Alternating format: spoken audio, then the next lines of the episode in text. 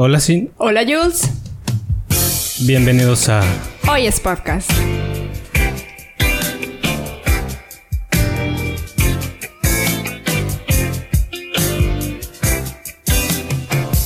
Hola, hola amigos, ¿cómo están todos? Este día nosotros contentos porque tenemos un programa más, un episodio más que llega a todos sus corazoncitos, a todos sus oídos y a tanta gente, familia, amigos y pues gente que queremos mucho y gente que no conocemos y a la cual agradecemos también mucho porque nos escuchen desde lugares muy lejos, cada vez más lejos. Ahí, cuéntanos Jules, ¿qué tenemos el día de hoy? Buenas noches amigos y seguidores de Hoy es Podcast, un episodio más el episodio 14 me parece ya. El día de hoy eh, tenemos un tema extremadamente delicado y desgarrador que afecta a personas de todas las edades, géneros y trasfondos culturales en todo el mundo. hoy hablaremos del abuso sexual y para eso tenemos una invitada, experta, invitada con nosotros Ana Paula Gutiérrez. Yay, Ana Pau.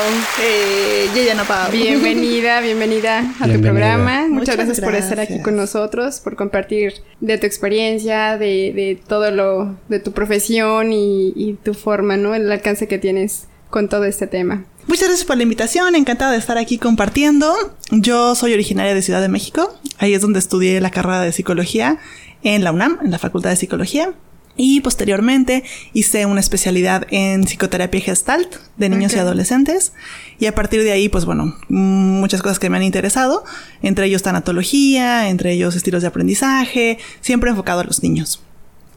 yo estoy en Los Cabos desde hace cuatro años y aquí tengo un consultorio y tengo los talleres de inteligencia emocional. Así que bueno, lo mío está siempre visualizado como hacia la prevención, a educar y a ayudar a los niños cuando son chicos, puede seguramente mejorar el futuro. Entonces, esa es mi visión, ¿no? Impactar ahora en las generaciones que después van a ser, pues nada, los CEOs y los líderes y los gobernantes. Arda labor. O oh, sí. Okay. Ese sería como, pues, mi alma mater y, y de ahí parten muchas otras cosas, ¿no? Al final, la psicología, bueno, claro, la psicoterapia, pues nos ayuda un montón y hay como mucho que reparar, pero yo, como te decía hace rato, pongo los ojos en la prevención, ¿no? En esta parte donde educando podemos mejorar, mejorar la vida de los niños en la actualidad y en el futuro. Muy bien, Ana Pau. A mí me gustaría empezar con información acerca de todo este tema que me impactó mucho. Es en verdad que, pues bueno, son temas que casi no, que no se ponen en la mesa y son muy importantes platicar acerca de, de estos sucesos y precisamente por eso, ¿no? Con toda la intención de prevenir y de estar muy alertas todos. Me encontré que, pues, de acuerdo a la Organización para la Cooperación y el Desarrollo Económico, que es mejor conocida como la OCDE, México es el primer país del mundo en abuso sexual de niños, niñas y adolescentes. Qué triste. Me rompió el corazón esto. Qué triste. En verdad. Somos, es, encabezamos la lista. No obstante, cada año 5.4 millones de niños, niñas y adolescentes son víctimas de abuso sexual en México incluyendo todo tipo de abuso, que eso, pues ya, pues más adelante nos podrás decir, ¿no? Eh, abuso, ¿qué refiere? ¿Qué, qué, qué, qué toca toda esta parte de abuso? ¿Qué es? Y pues bueno, por último, es que de cada mil casos de abuso que hay, solo 100 personas se denuncian de los cuales el 10% llega a presentarse ante un juez y del cual solo el 1%, estamos hablando que de 100 personas, solo una persona lleva ya una condena, ¿no? O sea, paga por lo, por en realidad, por, por sus actos y por todo lo que, lo que hizo. Entonces, digo, parte de impunidad, falta de, falta de moral totalmente, falta de empatía con la gente y pues es, es, muy triste en verdad saber todos estos datos, saber que no obstante lo que ya pasó la gente después de, de este episodio, pues también es el tener que estar lidiando con toda, con toda la, la, la, parte burocrática, ¿no? Que, que, esto implica también y que es un doble todavía el, el esfuerzo el hacer todo esto. Pues bueno, platícanos un poco acerca de cuando hablamos de abuso, ¿a qué se refiere? ¿Hablamos de abuso cuándo? Ok, entonces vamos acotando los temas. Abuso es básicamente la, es la acción de una agresión de una persona que tiene mayor poder, mayor estatus, mayor talla, mm, es más grande físicamente o más poderosa sobre una persona menos, ¿no? O sea, indefensa, más chica, más joven, alguna discapacidad, ¿no? Entonces, ese abuso de poder está presente en el abuso. Concretamente, a mí me gustaría que nos centráramos en el abuso sexual y pues bueno, dentro de mi área yo solamente trabajo con el abuso sexual infantil. Entonces, dentro del abuso sexual infantil hay dos clasificaciones. Es de contacto y una es sin contacto. El abuso sexual por contacto es el que más claramente tenemos conceptualizado, ¿no? Donde hay una interacción corporal, ¿no? Este, un contacto piel con piel y eso es pues más evidente. Por lo cual muchas veces tenemos como esta tendencia a demeritar o menospreciar el abuso sexual sin contacto. En este caso estamos hablando de conductas que, por ejemplo, podrían ser obligar a un niño a presenciar relaciones sexuales a tomarle fotos a un niño es abuso sexual. A mostrarle pornografía, eso es abuso sexual, ¿no? Entonces, todas estas conductas que no necesariamente hay un contacto físico, también se catalogan dentro de la clasificación de abuso sexual sin contacto. Y mira, no, no es menos traumático, no es menos doloroso. Puede ser igual o más que un, que un abuso sexual por contacto. Las secuelas que ocasiona el abuso sexual de cualquiera de los dos tipos están enmarcados en las condiciones de la víctima, ¿no? Entonces, las condiciones de la víctima pueden ser, uno, su edad, Dos, la duración del abuso, ¿no? No es lo mismo decir, pasó una vez cuando tenía 15 que pasó todos los días entre mis 5 y mis 10 años, ¿no? Tiene mucho que ver con el, el, círculo de la víctima, ¿no? Si hay una familia cohesionada, si hay el momento de la denuncia, alguien escuchó, alguien actuó. Entonces, bueno, hay como varias condiciones que pueden ir marcando el grado de, bueno, si la palabra sería daño, el grado de daño que se le causa a esta persona. No había visto esa dimensión de que si no es con físico o visual, o sea, puede, puede ser el mismo daño, pues, o sea, o, peor, no lo sé. Pero sí ese, el abuso sin duda es de las cosas que más hieren y marcan en la vida. No sé si, no sé si más que de repente un papá alcohólico o una mamá, un papá ausente, pero creo que eso te lo llevas tú, porque de repente son heridas que silenciamos. Desafortunadamente por la cultura que tenemos y la falta de comunicación que tenemos como padres con los hijos, no, no, no lo soltamos, sino lo llevamos siempre como decía, no me acuerdo qué episodio, que puede pasar 30 años sin decir fui abusada por mi padrino, fue abusada por, por, por, alguien más, ¿no? Entonces, sí es difícil llevar como, vamos a decirle, esa condena sin, sin tener esa responsabilidad de hacerlo. Desde así, de la estadística que cada mil, de cada mil personas, solo 100 van y denuncian, pero solo una le hacen caso. Entonces, son demasiados casos impunes, ya sea por la autoridad, ya sea hasta por los mismos papás, o por la misma víctima. Entonces sí es como un caso o un, tema muy sensible, pues que, que, bueno que venimos a tocar hoy. Pero platícanos, Ana Paula, ¿qué nos cuentas? Eh, ¿Qué secuelas emocionales como tal y psicológicas más comunes puede presentar eh, alguna víctima de abuso? Ok, aquí las podríamos dividir en corto plazo y largo plazo. Las secuelas emocionales a corto plazo tienen que ver con inseguridad, angustia de separación, Em, hay un cambio en la personalidad de los niños. Estos también eh, se los menciono porque podrían llegar a ser focos rojos para poder detectar si este niño o esta niña que estoy viendo pudo haber sido víctima o está siendo víctima de abuso sexual, ¿no? Entonces yo pondría atención en este tipo de comportamientos que de pronto nos indican, por ejemplo, un niño que se vuelve muy reservado o al contrario muy violento un niño que dormía toda la noche y ahora tiene pesadillas, ¿no? Entonces, estas, estas conductas pueden deberse a un sinfín de, bueno, no sin fin, pero muchas eh, razones, ¿no? Hay veces en que, bueno, hay cambios en la vida de los niños y puede haber otras cosas que lo expliquen, pero hay una característica que es exclusiva del abuso sexual y esto es la sexualización de la conducta. Y con esto me refiero a no es normal que un niño haga juegos copulatorios. No es normal que un niño dibuje escenas sexuales.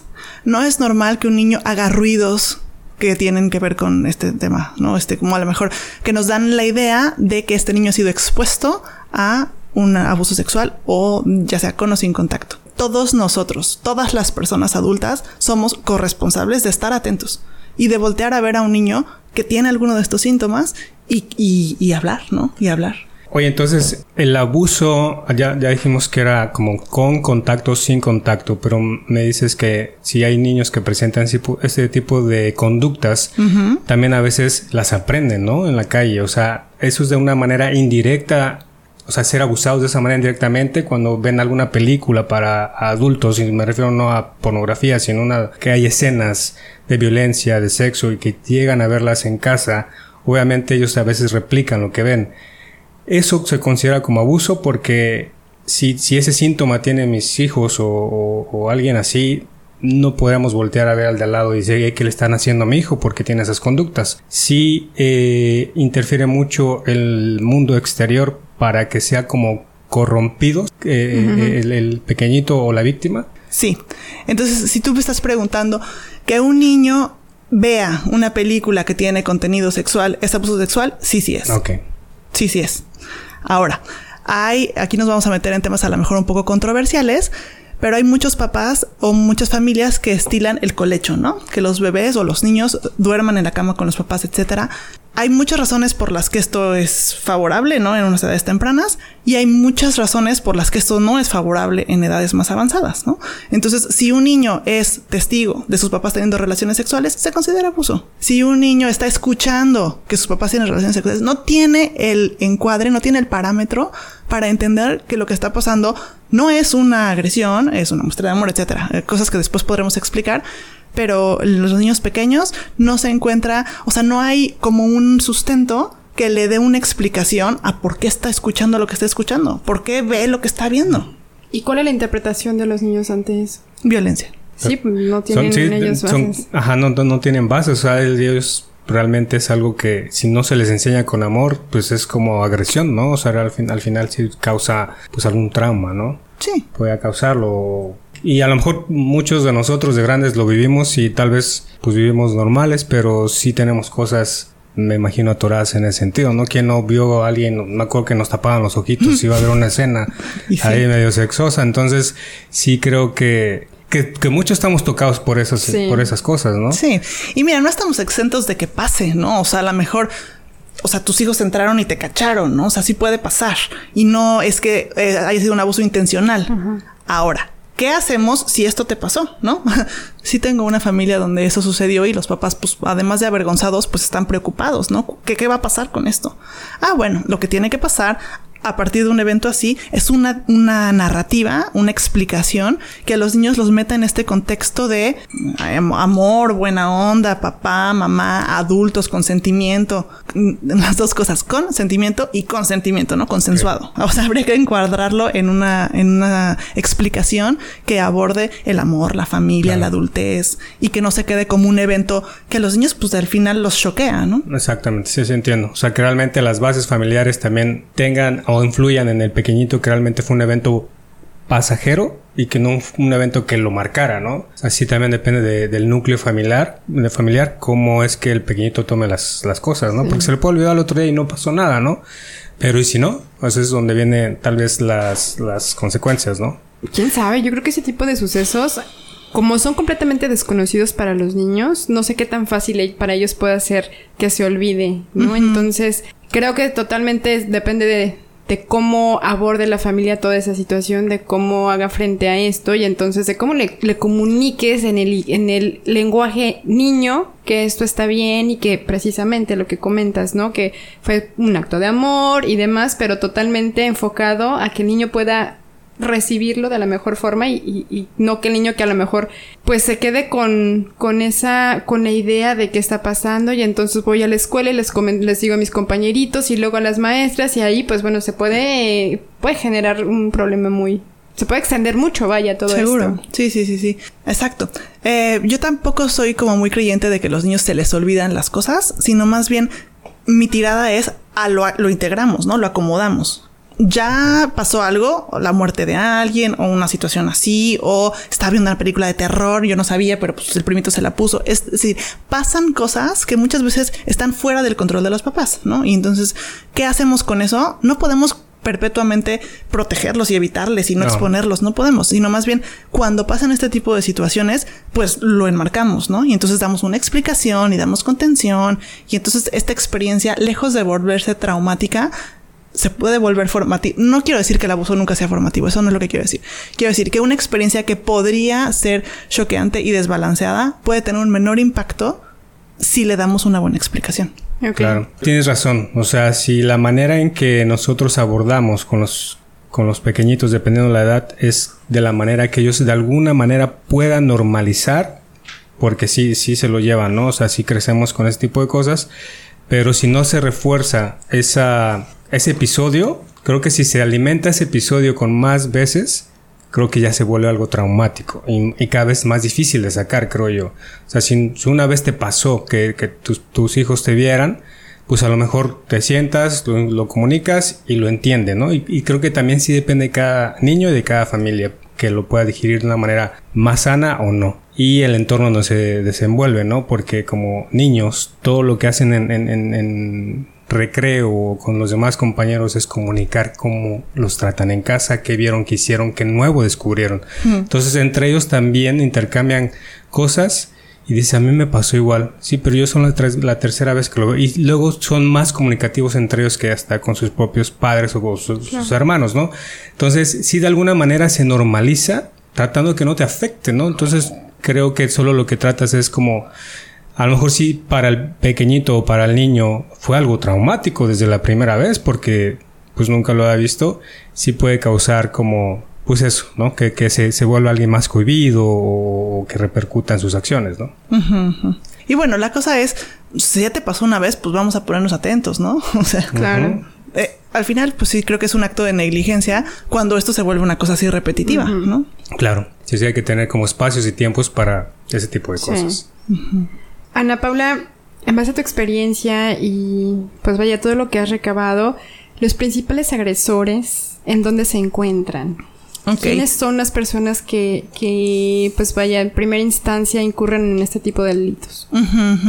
Mira, de pronto hay como esta imagen de eh, el señor bigotón atrás del albusco, ¿no? Esté buscando.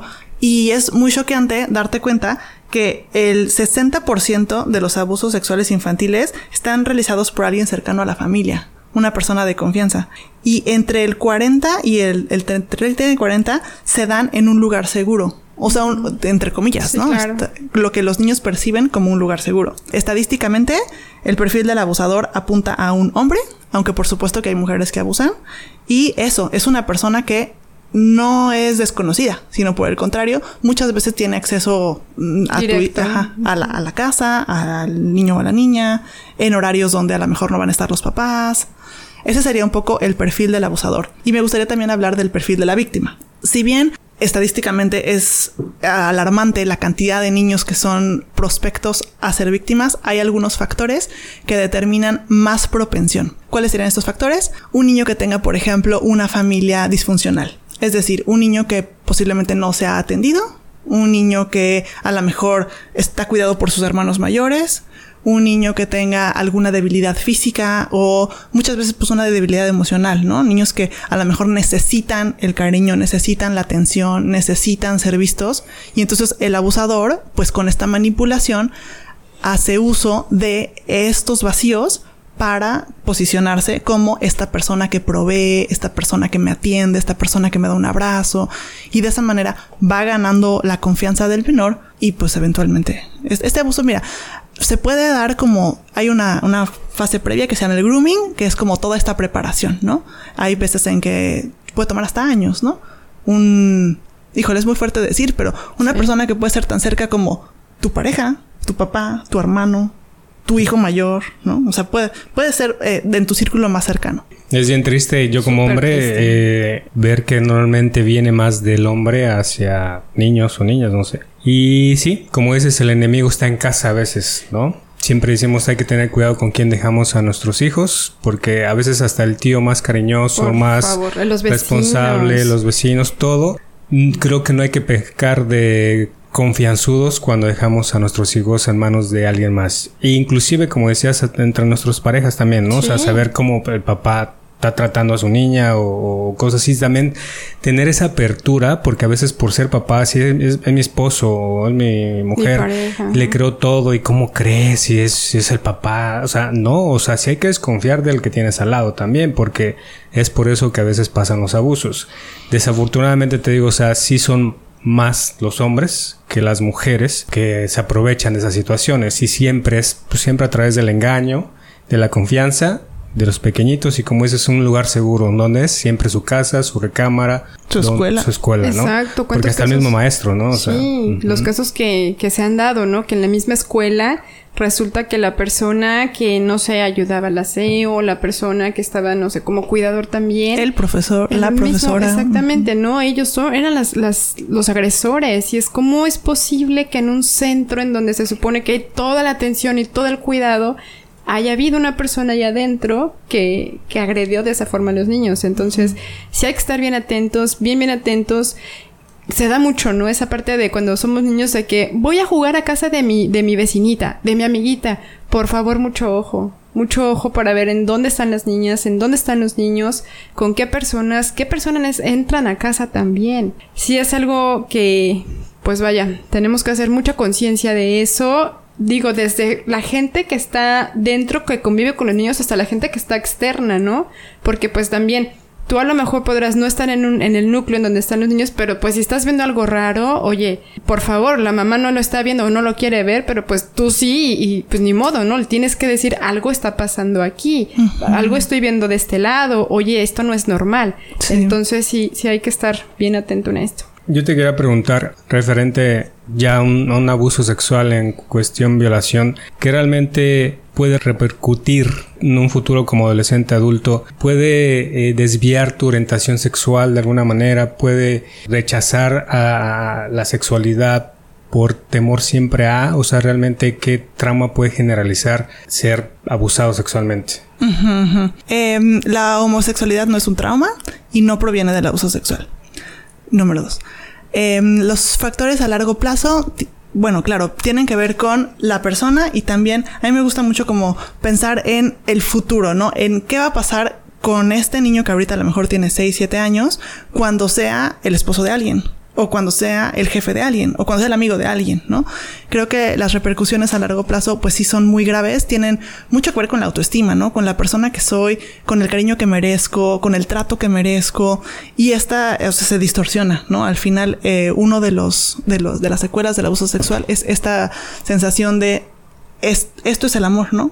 Aunque duela, esto es el amor o porque duele, eso es el amor. Son como pues eh, conceptos que se trastornan y, y si no hay esta intervención terapéutica a tiempo y oportuna y muy profesional, sí lo pueden venir cargando. Tú dijiste 30 años, hay veces en que toda la vida en que la gente no lo habló nunca, ¿no? Entonces, bueno, la autoestima, por supuesto, la forma en la que una persona se vincula con alguien más, ¿no? O sea, el nivel de confianza, eh, la capacidad que tú tengas de invertir en una relación, ¿no? O, o no, o no lo hagas la capacidad que tú tengas de empatizar o no empatizar. Entonces, bueno, nos podríamos pasar aquí mucho rato hablando acerca de las consecuencias. Te digo, es corto, mediano, largo y larguísimo plazo. Sí, hay quien se lo lleva ahora sí le tira a la tumba y porque lo puso en una zona segura de sus emociones, ¿no? Y bueno, es respetable al final. Sí, yo creo que también aquí existe todo un tabú acerca de esto, ¿no? La parte de la víctima no, no lo dice también porque cree que no le van a creer, ¿no? Porque a lo mejor cree que, que la familia, porque supongamos que fue el abuso por parte de un padrastro, ¿no? Y entonces ella sabe que, que pues la mamá no le va a creer, o a lo mejor sí lo ha dicho, pero la mamá efectivamente no lo cree y aún así lo siguen permitiendo. Pues vaya, son tantos, tantos los casos que, que se dan en esto que es muy, muy, muy, muy dramático. Ana Paula, ¿nos puedes eh, platicar qué medidas se pueden tomar para prevenir el abuso sexual y promover una cultura de respeto y consentimiento? Sí, sí, claro. Eh, mira, mucho de lo que yo sé acerca de este tema se lo debo a una colega mía que se llama Paula Aguilar. La pueden encontrar en redes y en su página de internet que se llama Mamá Conciencia. Ella es la buenaza. Entonces ella básicamente recomienda pues como tres pasos, ¿no? Entonces habla acerca de cómo detectar, cómo detener y cómo comunicar, ¿no? Entonces me gustaría un poco que nos detuviéramos ahí. cuando me preguntas cómo prevenir, creo que ese es un trabajo eh, de mucho antes, ¿no? Tiene que ver con la crianza, tiene que ver con el desarrollo de los niños y tiene que ver con un hábito, ¿no? No es o no solamente es esta plática donde nos sentamos y le decimos que nadie te toque tus partes privadas, que nadie te toque, o sea, ok, pero esto no les está cayendo en, en el cuerpo, en la conciencia, yo más bien creo como en los hábitos, ¿no? Eh, si un niño está acostumbrado a que se respeten sus límites corporales, con más facilidad va a poder detectar cuando alguien los está transgrediendo, ¿no? Pero si tú eres de esos papás o mamás que a fuerza ponte el suéter aunque no tengas frío y eh, cuando no estás escuchando las señales corporales o le estás eh, invalidando sus señales corporales, lo estás poniendo en riesgo al final, ¿no? Es eh, el paso número uno, yo diría, que un niño o una niña sean capaces de distinguir entre lo placentero y lo displacentero. Si esto me gusta y quiero más de eso, luz verde. Si esto no me gusta, se siente raro, no quiero más de eso, poder detectar esa sensación de incomodidad y poder actuar en consecuencia. Y esto no se hace un día, ¿no? O sea, más bien es como el hábito de a mí no me gusta que me peines así, ¿no? O a mí no me gusta que em, caminemos de la mano. Si los papás, que son en este momento la figura principal en la vida de los niños y las niñas, son los primeros en respetar el no quiero, es una enseñanza muy poderosa. Entonces, bueno, ¿cómo prevenir? Número uno, escuchando la corporalidad, escuchando las sensaciones. Número dos, fomentando la comunicación. Hay veces en que los niños o las niñas platica cosas muy largas que para ti son poco trascendentes o que estás como medio poniendo atención y medio cocinando. Esa no es una comunicación asertiva. Entonces, si tú no te dedicas a fomentar esta confianza, esta comunicación, estos momentos donde podemos hablar honestamente, no esperes que ellos vengan contigo a platicarte cosas que son dolorosas, que son peligrosas, que son más grandes. Entonces, bueno, creo que ese es también un hábito de la familia. Prevenimos también con la información. Em, por ejemplo, lo que tiene que ver con los nombres de las partes de tu cuerpo. Es muy importante que los niños desde que son bebés conozcan cómo se llaman cada parte de tu cuerpo. no sé si todo en los países del mundo, pero en México tenemos mucho esta, no sé si es como penita o pudor o qué vergüenza de decir las cosas como son, ¿no? Y entonces el pilín y la no sé qué, no entiendo para qué, el otro día escuché un caso súper triste de una colega que se llama Angie, que nos contaba que una niña fue y denunció abuso sexual, ¿no? Y entonces ella le dijo a su maestra, es que mi tío chupó mi galleta. Y la maestra dijo, ay, guácala, pues que, cómete, otra, ¿no? Búscate otra. Y fue otra vez, ¿no? Es que mi tío chupó mi galleta. Y la misma, pues nada, pues guácala, que se compra la suya o no sé qué. Y no hubo manera de que esta niña pues pudiera hablar con las palabras correctas de un abuso sexual por sexo oral de parte de su tío. Qué bueno que lo dices así porque siempre decimos el pilín, el pirrín, o sea, siempre le ponemos un nombre equivocado a las cosas importantes porque como dices de ahí se, se deriva pues la comunicación, ¿no? Y sí, pues yo creo que aunque suene de repente raro decirle a un niño que apenas si puede hablar que es pene o que es eh, tal vez vagina, eh, que lo pueda familiarizar de esa manera ya de toda su vida. ya si es más grande, mejor le pone otras cosas, es diferente, pero que él sepa realmente que de muy pequeño pueda decir qué órganos tiene eh, con él, pues. Y para quitarnos las dudas, los nombres son pene, vulva, nalgas y pecho. Y ano. Bien, qué Así se llaman. Súper. Tal cual así enseñan a los, niños y que ellos crezcan con esa naturalidad de saber que esas son las partes de su cuerpo y que así es también como se deben de expresar de, ellas. Ana, ¿y qué recomiendas para una persona que ya ha pasado por, por esto? Para la familia sobre todo, ¿no? Para la familia cuyo niño ha atravesado ya por una situación así, ¿cómo deben reaccionar? ¿Qué deben hacer? Ok.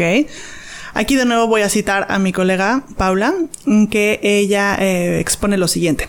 Entonces, cuando tu hijo, tu alumno, tu alumna viene y te platica una situación así, lo primero es mantener la calma, ¿no? O sea, seguramente vas a querer irte a la yugular y quieres llorar y quieres gritar y quieres preguntar. Número uno, mantén la calma. Porque tu reacción corporal, es decir, no verbal, le va a dar la información de qué vergüenza, qué miedo, qué horror o dime más. Si tú puedes mantener la compostura en un momento tan complicado, es más posible que esta personita esté dispuesta a platicar más, ¿no? Entonces, número uno, mantener la calma. Número dos, no es el momento de hacer preguntas. Seguramente vas a saber, quieres saber quién, dónde, cuándo, por qué no me enteré, por qué no me dijiste antes. No es el momento de hacer preguntas. lo que tienes que contestar es, gracias por decírmelo, yo voy a hacer todo lo que esté en mis manos para que esto no vuelva a pasar. Entonces, por una parte, vas a validar lo que está pasando y vas a hacerte responsable como el adulto que está recibiendo esta información. Si eres el papá o la mamá, tienes 100% de la obligación de que esto no siga sucediendo. Si eres la maestra, el cuidador, la, o otra persona que no son los papás, entonces no puedes 100% asegurarle que no va a volver a pasar. Pero sí vas a decir, voy a hacer todo lo que esté en mi poder para que esto se detenga. Esto está mal. ¿no? O sea, mm, retirarle la culpa al niño o a la niña y ponérsela a esta otra persona, ¿no? Lo que esta persona hizo es incorrecto, es mal, está mal, no debería de pasar. Yo voy a hacer todo lo que pueda para que esto no continúe. Y de verdad hacerlo, ¿no? O sea, de verdad movilizarnos. Normalmente reaccionamos naturalmente ante esos eventos de una manera impulsiva. Es como también un entrenamiento nosotros como adultos o como papás poder reaccionar de esa manera porque eh, sí es, o sea, para eso es todo ese espacio, ¿no? Para que realmente sepamos controlar la situación. Y te digo, entiendo que realmente si, si tu hijo te dice o tu hija te dice, oye, es que fue abusado por fulano de tal, pues obviamente tal vez la reacción es más por el fulano de tal que por ellos, ¿no? Pero ellos no lo ven así. Siempre la reacción es, ok, estoy insegura, como, como lo dijo él, se iban a enojar conmigo y se hacen más pequeñitos, ¿no? O sea, y, se cierran a que, nos den más oportunidad y se desconecta esa confianza con el papá. Qué bueno que nos dices todo esto y para generar ciertas posturas ante ciertas eh, situaciones con nuestros hijos. La verdad te agradezco ese, ese gran pues tip y esa gran recomendación de hacerlo de esa manera. Seguro, seguro. Y mira, no solamente que cortes la confianza, o sea, sí seguro, pero también mm, creo que un niño que recibe este tipo de respuestas termina responsabilizándose, ¿no? Así de, híjole, ya lo hice enojar. Híjole, lo que dije está mal. Requiere muchísimo valor para hablar de un abuso a cualquier edad. Y cuando son niños, más. Porque está en juego pues muchas cosas. Por ejemplo, cuando se da un abuso muchas veces hay un pacto del silencio, ¿no? Ya sea por medio de chantaje, por medio de amenaza, sea implícita o explícita, ¿no? Un niño que está en una situación así, habíamos dicho, muchas veces es como con alguien de confianza, ¿no? Entonces, al final lo que está en juego es el amor, ¿no? Entonces, este niño o niña que denuncia se está exponiendo a perderse el amor de esta persona, ¿no? Entonces, híjole, si lo que él recibe es la, amenaza, el miedo, ya sea consciente o inconscientemente, a propósito o sin querer, si eso es lo que él está sintiendo, pues entonces es una doble victimización, ¿no? Porque no solamente fue víctima de abuso, sino que está en esta nueva dinámica donde, ¿por qué no me dijiste? O hay, híjole, qué triste, pero hay muchísimas veces donde la responsabilidad recae en, en la víctima, ¿no? Es que también tú te vas a meter a la casa de tu amiga, es que también tú ve la ropa que traes. Es que también tú, cuando, por favor, si pueden rescatar una cosa de este podcast, es la víctima nunca tiene la culpa. Así haya accedido a ir a casa de la amiga, así haya accedido a... No, no es responsable de una decisión así de dispareja, ¿no? La intención de un abusador nunca es, ay, en juego, ay, es de cosquillitas, ay, no, la intención de un abusador es buscar el autoplacer, ¿no? Buscar estas sensaciones corporales que un niño, por supuesto que no está buscando. Entonces no hay manera de voltear, como se dice de pronto, voltear la tortilla y querer poner la, culpa en la víctima, no es así. Pa, pues entonces para ir concluyendo con, con el programa, consejos totalmente, hay algo, algunos puntos que los papás, que la familia, que todo el entorno de los niños pueda estar atentos y pueda seguir y pueda estar precavidos, pueda acordarse de todo eso que, te, que deben de tener muy presente. Eh, mira, yo creo mucho en la prevención, entonces habría que poner en práctica las cosas de las que platicamos hoy, ¿no? Em, hacerlos como muy sensibles a sus sensaciones corporales, ser también atentos y respetar sus límites, ¿no? Cuando ellos dicen, ya no quiero más cosquillas, pararte, ¿no? Detenerte. Si ellos dicen, no, exacto, o sea, poder hacerles entender y vivenciar que cuando ellos dicen no, es no y se merecen este, que, que pare, ¿no? Entonces, si ellos tienen esta experiencia de los adultos más importantes que son sus papás, es mucho más probable que puedan como creérsela, ¿no? Que digan, ah, no, sí, sí, cuando yo digo no, puedo retirarme, ¿no? Contra, no, pues es que así es, ¿no? Y entonces los adultos deciden por mí y los adultos saben más y entonces respeta a tus mayores y entonces ve y saluda de beso aunque no quieras, ve y dale un abrazo aunque te sienta raro, ¿no? Entonces si somos nosotros los primeros en respetarles y hacerles sentir que son valiosos sin tener que ir y exponer su cuerpo, ah, bueno, es una experiencia vital que puede de verdad ser como la base para otras cosas, ¿no? Ana, ¿qué recursos existen algunos recursos actualmente como tal vez algunas organizaciones o algo que a dónde tienen que acudir? O sea, realmente entiendo que las autoridades de alguna manera, pero normalmente, ¿qué sugieres que se haga después de este tipo de, actos? Mira, si bien lo que como sociedad necesitamos es que haya una denuncia, un reporte, Ministerio Público y así, no siempre es lo que la víctima necesita. Entonces, yo como psicóloga me quedo más con esta parte, ¿no? ¿Qué es lo que la víctima necesita? A lo mejor lo que ellos necesitan es trabajarlo en el núcleo familiar, sanarlo, acomodarlo lo mejor posible y dar un paso hacia otro lado, ¿no? no siempre la reparación viene por la parte de que se la metan a la cárcel, que no siempre la reparación viene así, ¿no? Entonces yo sería como muy cuidadosa y poner los ojos en lo que la víctima necesita más que en lo que a la mi hijo, me imagino un papá cuya hija tuvo una situación así, por supuesto que lo quiere ir a meter a la cárcel, lo quiere matar, claro. pero no necesariamente es lo que para la hija repara, ¿no? Entonces yo eh, lo que yo diría es hay que ver qué es lo que esta personita, niño o niña, necesita. Realmente tomando todas estas medidas, si las personas que fueron víctimas de abuso sexual pueden sanar de alguna manera, o sea, si hay sanación. Mira, o sea, qué pregunta tan difícil, porque como te decía, yo también soy tanatóloga, ¿no? Y entonces es como, ¿puedes superar la muerte de alguien? Pues no es que la superes, no es que necesariamente la sanes, es que la puedes integrar a tu historia de vida sin que se vuelva esta carga que te nubla la vista, que no te permite avanzar. O sea, hay maneras de que sea menos traumático, sí. Que si lo vas a sanar y se te va a olvidar y vas a perdonar a esta persona, ese no es el objetivo. El objetivo es que la persona pueda continuar con su vida, transitar con su vida, con, con esta experiencia que no le cueste, ¿sabes? Como me lo imagino como el pípila con su piedra, ¿no? Que no traiga una piedra de ese tamaño cargando. Claro. A lo mejor se vuelve una piedrita, ¿no?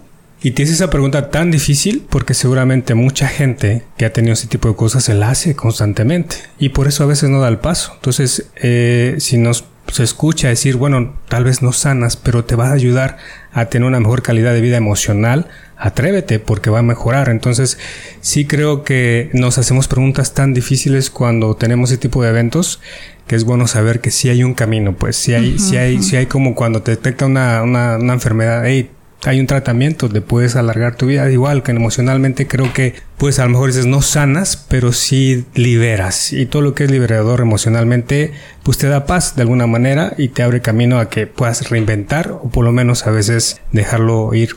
Sí, y la terapia psicológica es una herramienta clave para esto también, ¿no? Alguien que te sepa acompañar y que te sepa guiar en todo ese proceso, no importa que hayan pasado a lo mejor 5, 10, 15, 30 años, siempre es buen momento para poder trabajarlo y es una oportunidad también para la gente, para aquellas personas que han pasado por este por esta situación, pues poder ya quitarse de esa carga, entre comillas. Sí, y híjole, a mí pues como psicóloga de pronto me da me da como coraje el tratamiento que se hace por parte de algunos colegas, ¿no? No todo el mundo es especialista en abuso sexual yo no soy especialista en abuso sexual. Es decir, te puedo platicar del tema, pero que yo reciba una, una víctima de abuso sexual, no lo voy a hacer por una multitud de razones que podemos platicar en otro momento. Pero entonces hay que buscar a la persona idónea para hacer este trabajo, ¿no? No cualquier psicólogo, no cualquier psicóloga tiene la formación y también al final pues la empatía o la, mm, pues sí, como el, el modo o la química que tú necesitas para transitar este proceso. Muy bien. ¿Algo que quieras agregar? Sí, no. Pues para concluir, nada más, eh, decirle a toda la gente que pues ese es un tema sumamente importante, es un tema que, que a todos nos atañe, a todos como parte de una familia, como parte de una sociedad, parte de un grupo y pues que tenemos que estar bien pendientes, que escuchen a los niños, que sean muy observadores también a los que tienen pequeños en casa, alguna anomalía, algún, algún golpe, algún, algo raro, ¿no? Algo, conocen demasiado bien a sus hijos como para saber, poder detectar que hay algo que está pasando, que, que no está bien eso y que pues vaya, que difundan toda esta información también, difundan que no saben en qué momento va a llegar a los oídos de la persona que más lo necesita, que si bien a lo mejor ellos no lo están viviendo, conocen a alguien o le pueden platicar en una plática muy banal que salga y que, que sepan cómo poder actuar ante, ante esas situaciones. Entonces, pues bueno, es un tema que tratamos también con mucho respeto por las personas que han pasado por eso, las familias que han atravesado por eso. Y muchas gracias Ana Paula por haber acompañado este día en el programa y pues por compartir esta, todo tu conocimiento y tu experiencia también seguramente va a ayudar mucho a mucha gente. Con mucho gusto. Eh, nada más recalcar, eh, la, persona que yo más confío en este tema se llama Paula Aguilar, su página se llama Mamá Conciencia y quien tenga curiosidad de aprender más, de tomar un curso, de escuchar una conferencia, de tomar una plática, le recomiendo muchísimo que se acerque a, las personas profesionales, ¿no? En mi caso yo recomiendo a esta psicóloga y pues bueno, estoy a sus órdenes. Muchísimas gracias. Tú también tienes redes sociales. ¿También te puede seguir la gente? Sí. Eh, estoy en Instagram como taller.emociones y en Facebook como Inteligencia Emocional Infantil Ana Paula Gutiérrez. Muy, Muy bien. Pues nos despedimos. Muchísimas gracias, Ana Paula. Muchas gracias por venir. Muchas gracias, público. Nos vemos el próximo episodio. Bye, bye. Bye, bye.